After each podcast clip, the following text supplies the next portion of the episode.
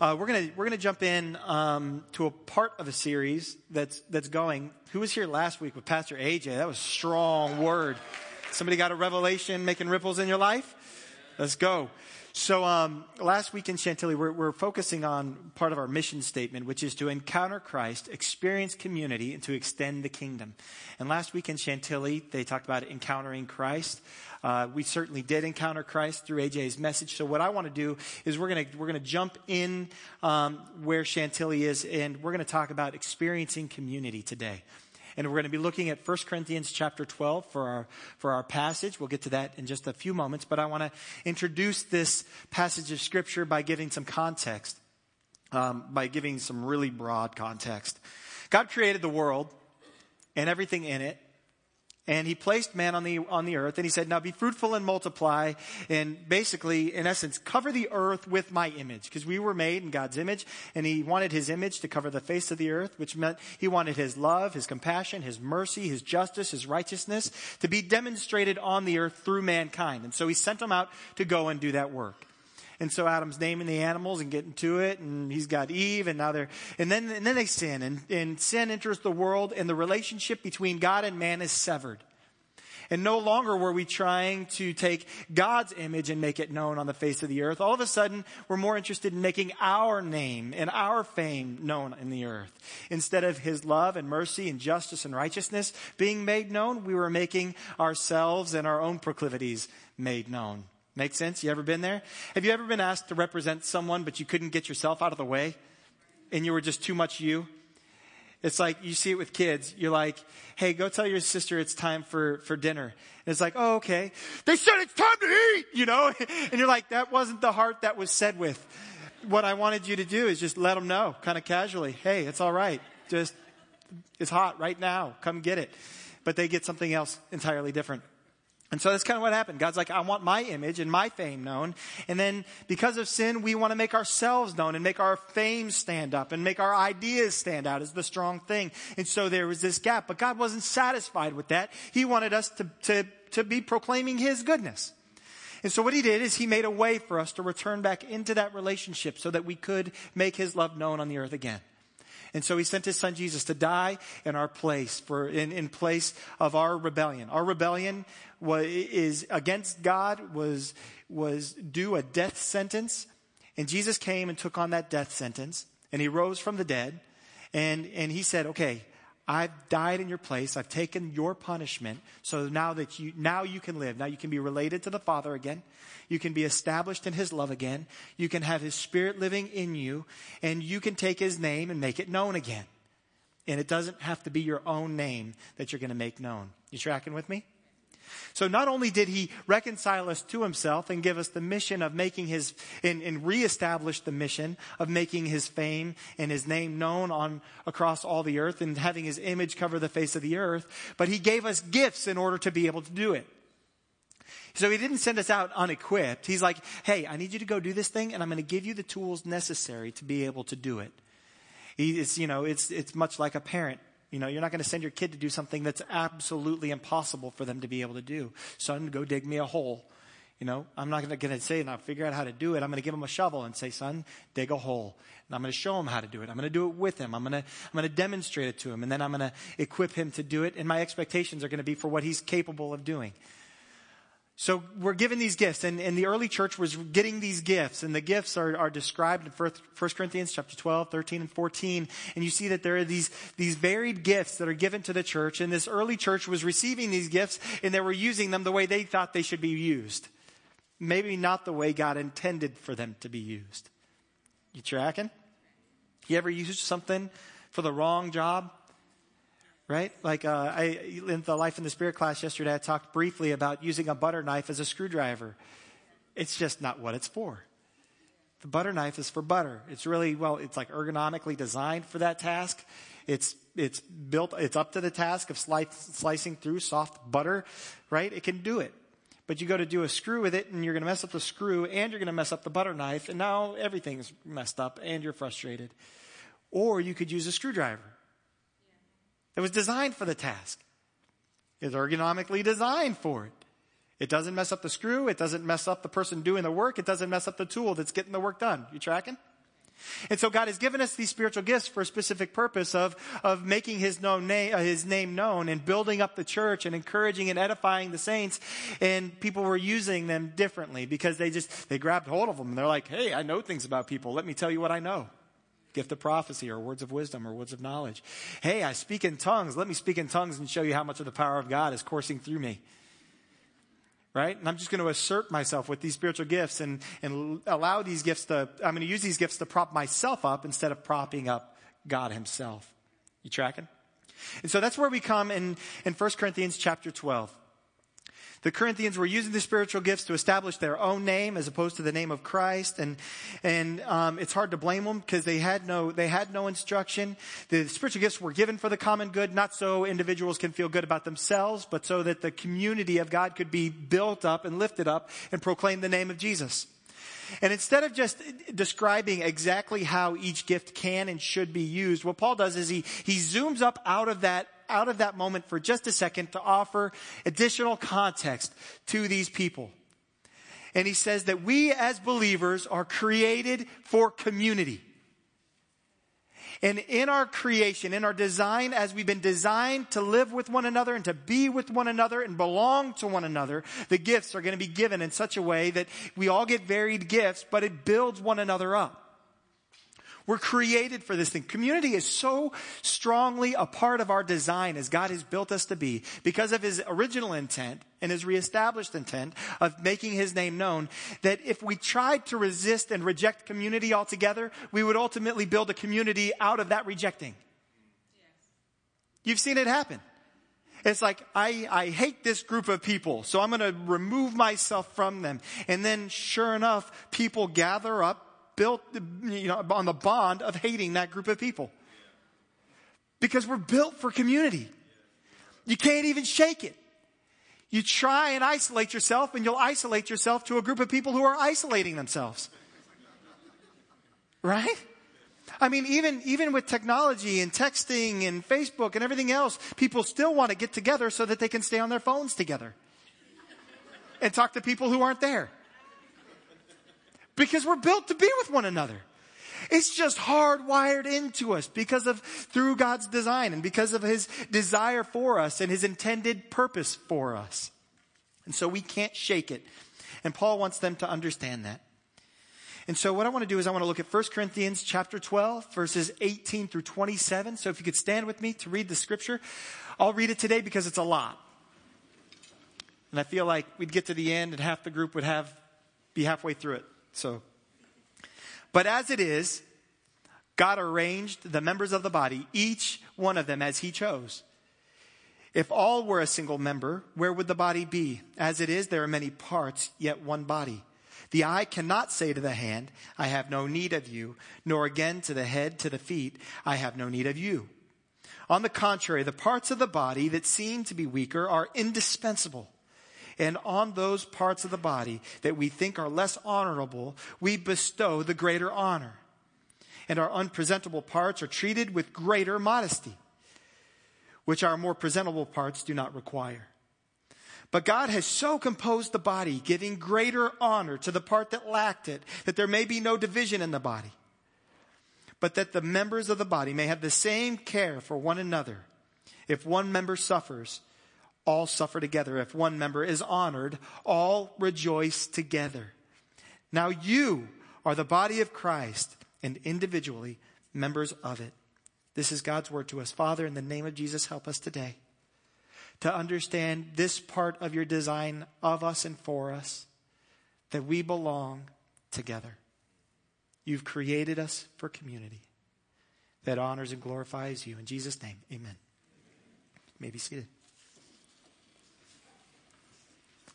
I want to work our way through this passage and just speak to uh, the role of community and the design of community as it uh, applies to us as individuals, but then it is, as it applies to us as a church as well. As I read this, I'm going to be speaking specifically about us as individuals, us as members of the body within a local church context. But something that's really cool about this passage is that it equally applies to our local church in the context of the broader church. So you're going to see that as, as in our congregation, there are some hands and there are some feet and there are some arms and there are some legs and that, that within the broader community of the local church that exists as well. Some churches are going to exceed and excel at compassion and mercy. Others are going to excel at evangelism. Others are going to excel in their teaching. Others are going to excel in their worship. And others are going to excel in, in various ways. And what you end up with is what Ephesians 3.10 calls the manifold wisdom of God. Where the power and the multifaceted wisdom of God is made known through the diverse expressions of the kingdom in the different churches and in the different people that make up those churches. It's pretty cool. The first thing that sticks out to me about this community and about this body is that they, they were arranged in the member, as members of the body, each of one as he chose. Say it with me. As he chose. He chose. As he chose. The community and the body that we're a part of is something that God decides for us. He's already determined that on our behalf. And, and some of our struggle is determining, hey, where has he called me to be? But the responsibility for where we're going to be and where we're going to plug in and what part of the body we are and how we attach to the body, it lays with God Himself. That authority, it belongs to God. There are many things that we can determine, and there are things that God determines for us. I'm not sure that God cares where I eat lunch today. In a general sense, like as a father, He's like, oh, don't do that. like, not the right choice, David. Like, you could do better. Really. I made more than meat, you know, and, and it's, yeah. made things for my meat to eat. And, um, but he's like, but, but there are other things where, there are other places where he does have a specific desire and a specific will for us. And, and we've got to be clear on what those things are. So often we choose the body that we're going to be a part of based on, on superficial things and preferential things and not the most core of things. I was meeting with somebody a couple weeks ago. It was a great meeting. They were, they were, uh, they were like weighing and measuring. Hey, I'm not, I'm not sure if I'm supposed to be at Grace Covenant, uh, or not. I was like, great, well, great, let's talk. And it was, it was a really helpful conversation for me because I learned some about who, how we are and who we are. And I got to hear what their concerns were. And you know, one of the concerns was was the worship, right? And it's like it's not what they it's not what they grew up with. And everybody in the room says amen. because it's too white for black people and it's too black for white people and it's not Hispanic at all. right? And so it's just kind of confused. And everybody, if you come from a church background, you're going to come in and be a little bit frustrated and a little bit confused. And, and we do that so that we can hopefully reach across the cultural lines and not just hunker down in a specific culture. But what happens is you create a third culture of sorts and, and you create an environment where everybody's making sacrifice to be with one another and to love one another. And then eventually you come to love it. But I will say, if you're new here and you didn't know any of the words to these songs, that's okay. I mean, most of these songs you can find on the radio and you can find on, on, um, I said, what's a Spotify, and you can find. I almost said Snapchat. You're not going to find it there. You're, going to find it on Spotify. But you can find these songs and you can listen to them during the week. But there are weeks where you know we'll we'll learn a song or it's a song I haven't sung more than once or twice. So I just make up words and just just kind of. That's why I'm not on the worship team. Back to that, right? But it's just kind of like I, I just worship and I'm like I'll catch on eventually. Miata loves it. I trust Miata. I'll catch up. Right? And so I, I just, um, but I, I, appreciated that conversation because in that conversation, we, we were able to acknowledge that, hey, you know, sometimes God calls us to be uncomfortable. Sometimes he does, and sometimes he doesn't. I had a conversation with some people earlier this year, and they were like, we're here because it makes us uncomfortable. And I was like, nice. okay. Good. You know, and then you get like insecure for just a second. And you're like, is it me? Cause, cause I'm just checking. Cause I mean, that's cool. I'm going to make things uncomfortable. But, uh, but you know, it's like the role of the Holy Spirit in the church, or how we do worship, or who are the leaders, and what, how do we do what we do? And they, we meet in a high school, and that's kind of, is that a real church? Is that like a thing? And how long are we going to do that? And, you know, is that on purpose or on accident? I'll speak to that later this month. But God cares who we join ourselves to, and He has, he has a desire for us. And, and um, for some of you, these are going to be your people. And some of you, you've already decided that it's your people, but you, but you decided on your own and you forgot to ask God. And I would just love for you to have the conviction from God that this is where I'm supposed to be. Better than just, eh, I think I'll come when I'm not sleeping. Right? But like, I'm a part of this body. This is where I belong. And, and God is assigning me here and He's calling me to be here to build relationship and to, and to serve and to participate and to be a member of the body and to be all the things that I'm going to talk about as we go a little bit further. But each of these members, each of these members is chosen by God. And then they're carefully placed. God arranges the members. We don't have to like wrestle and fight to figure out what, you know what am i? Am i a hand or am i a foot? How does this work? Because there's a body in place to help you figure out if to figure out what you are. And where you're gonna where you're gonna fit in and how you're gonna how you're gonna assimilate into this thing and putting your gifts to work in the body. But you're carefully placed. And so if god's called you to be here it's it's not uh, it's not by accident. And he's not like well hope it works out He's carefully placed you here for your refinement and for your growth and for your benefit and not just for your benefit. And this is one of the unique things about Christian community is that it's not built around your benefit. It's built also for the benefit of the people who already are there and the people who aren't here yet. And it's all for the glory of God. You tracking? So when we join the community and we're like, hey, I love it because it's small.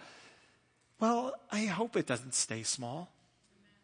Not because I've got an inflated sense of self or what something should be, but because some, some enormous percentage of people don't attend church and, and, uh, you know, even of those, many of them don't even believe in God. And so I'm like, we, we better grow because my neighbors don't have a relationship with Jesus. And if they come to have a relationship with Jesus, I would love for them to find themselves here. You, you tracking?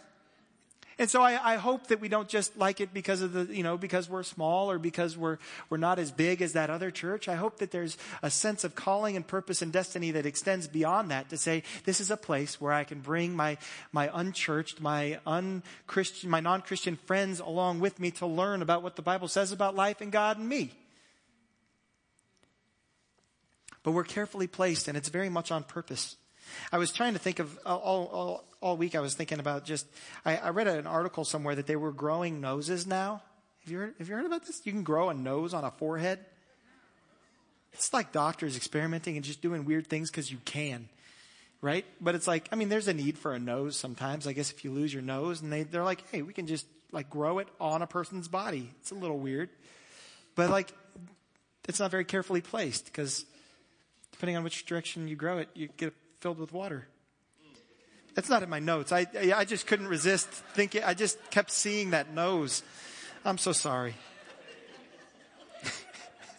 what, what just happened? Each part is critical. The eye cannot say to the hand, I have no need of you. Or again, to the hand, to the feet, I have no need of you. On the contrary, the parts of the body that seem to be weaker are indispensable. I mean, it sounds great on Sunday morning, but do we believe it? Do we believe that that person who can help you not at all has equal value in the body as you do? You know, sometimes there are members of the body that, that you know, you're like, I, I don't, I don't understand. And I'm not saying you got to be BFF or you don't have to be best friends with everybody in the congregation, but you need to understand that when you've been added to a, to a body, when you've been added to a community, they have benefit for you. Sometimes that benefit is they're going to slow you down. Sometimes that benefit is that you're going to learn to express love and grace and mercy selflessly. Not because you can get anything in return, but because you're going to learn something about the, the nature of God's love, where He loves us when we have nothing to offer Him. You know, sometimes when we sing like, we sing these songs like, oh, this is for you. I'm like, oh, sorry about that. God, I, I wish I had more than me to give to you. Because really, the all of me that I have to give to him is pretty insignificant. It struggles mightily. It gets confused if I forget. I remember, and then I forget. But we're being invited into this body where we can be a part of it, where every part of this body is indispensable. It, we cannot operate without it. And we're connected. If one member suffers, all suffer together. If one member is honored, all rejoice together. Connection is not an option in the kingdom, it's the design. As we've been chosen by God, we've been carefully placed by God, we've been gifted for Him and put in a place where we're critical and essential to the mission and the purposes of God. Now we need to be connected to these people. Many of us believe that we're exempt from the need to be connected to the body. We're exempt from community. And we, we don't say it out loud, but we think it and we live it practically. You know, we, we wouldn't, I mean, it's one of those things that we all think, but we don't, we don't express, either because we don't realize that's what we really believe. But then when we look at our calendar, we realize that my time is spent on all me. And we look and we realize that, oh, my time isn't spent with any of these people that I'm supposed to be connected to.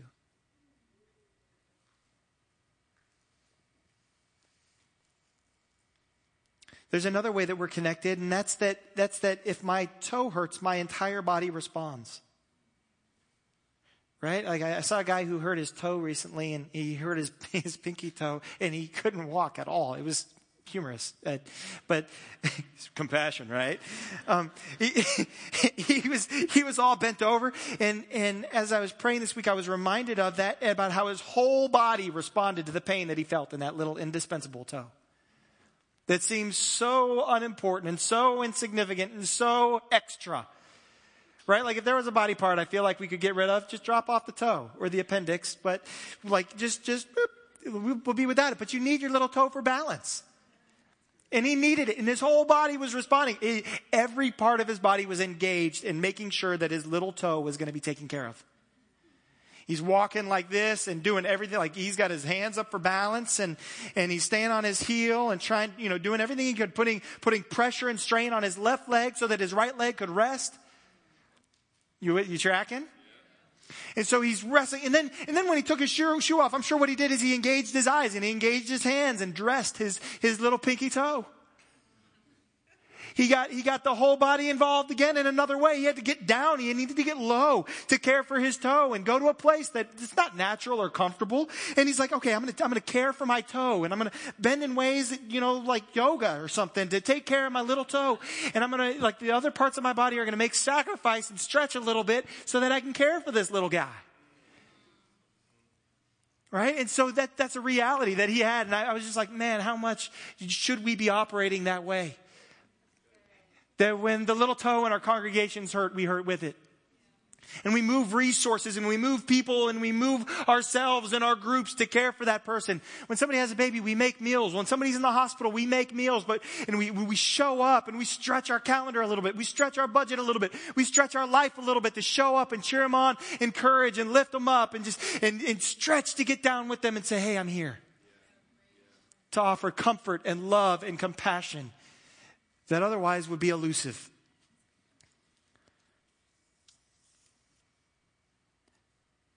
Um, you know, as a, as a congregation, we, it's, been a, it's been a wild couple of weeks. Extremely difficult and extremely exciting at the same time. We had a mom lose her, her, her four month old baby. We had, uh, we had a marriage. We had a baby born yesterday, and somebody else is pregnant. And so you're just kind of like, wee, oh, whoa, hey, I don't even why do you process this? Because I feel the pain and the sorrow of that young mother and her family. I feel the excitement and the joy of this other family. And both are extraordinary benefits that if you're not connected, you miss out on both. You experience the presence and the power of God in a, in a way that is unlike anything else when you draw near to someone who's hurting. You experience the grace of God. It's, it's a remarkable thing. Why does suffering happen? So that the grace of God can be made manifest in the earth in a way that comfort doesn't reveal it. And then somebody has a baby, and you're like, yes.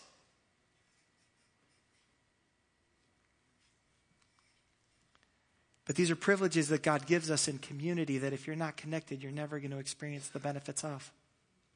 And when you never experience the benefits of that, you miss out on aspects of the heart of God that He intends for us to be able to enjoy, both as we receive and as we give. See, there's a, there's, a, there's a giving and a receiving that happens in every single one of these transactions as we celebrate and as we mourn, as we hurt and as we celebrate.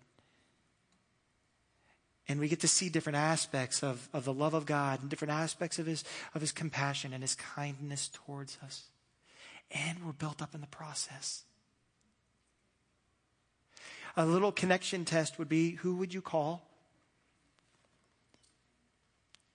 if, your if your friend was in the hospital?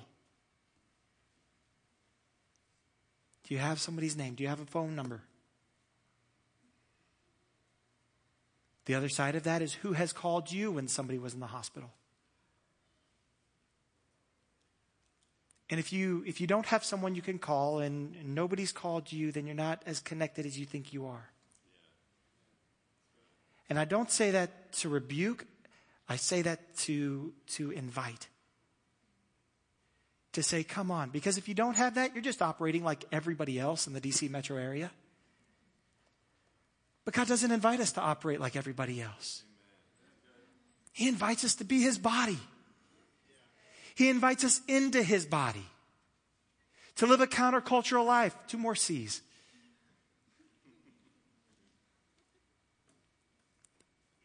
He's inviting us into this reality where, where the people, the body that we're a part of, can celebrate with us and mourn with us and, and fight with us and fight for us.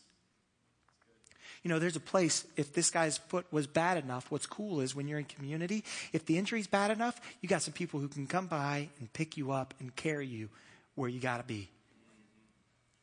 I've seen that happen in this house.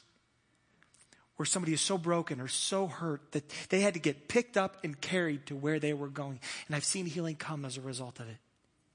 I've seen people who think of themselves to be strong in their weakest moments, needing the tenderness and the love that they've given to other people. If you're a person who feels like they have no need and that's why you haven't connected to community, I would encourage you, your strength is not for yourself, it's for the other people who need it. I'd also venture to say you're not as strong as you think you are. And you're probably just not aware. Or you're just, you're just not connected. So we're caretakers that the members of the body may have the same care for one another. Dietrich Bonhoeffer says this. He says, The person who loves their dream of community will destroy the community, even if their intentions are ever so earnest. The person who loves those around him will create community. There's a, there's a risk in this message about community and it's that we would enter a community with our idea of what it should be and what it should become and what it should do, built on our ideas. And we can impose those ideas on a community, on a, on a people, on a person, on an individual, or on a church, and say, This is what you're supposed to be for me. And unless your idea is the same as God's, you're going to be left very, very disappointed. You'll be hurt, and others will be hurt in the process. I've put wrong expectations on individuals before, and I've hurt them deeply, and I left myself very disappointed. And only after the fact that I realized, man, I wanted them to be to me something that they were never intended or designed to be. It's no wonder they couldn't be that. That's what he's saying here. And so, what I, what I want to encourage us to do is to, to let God be the one who determines for us where we're to be.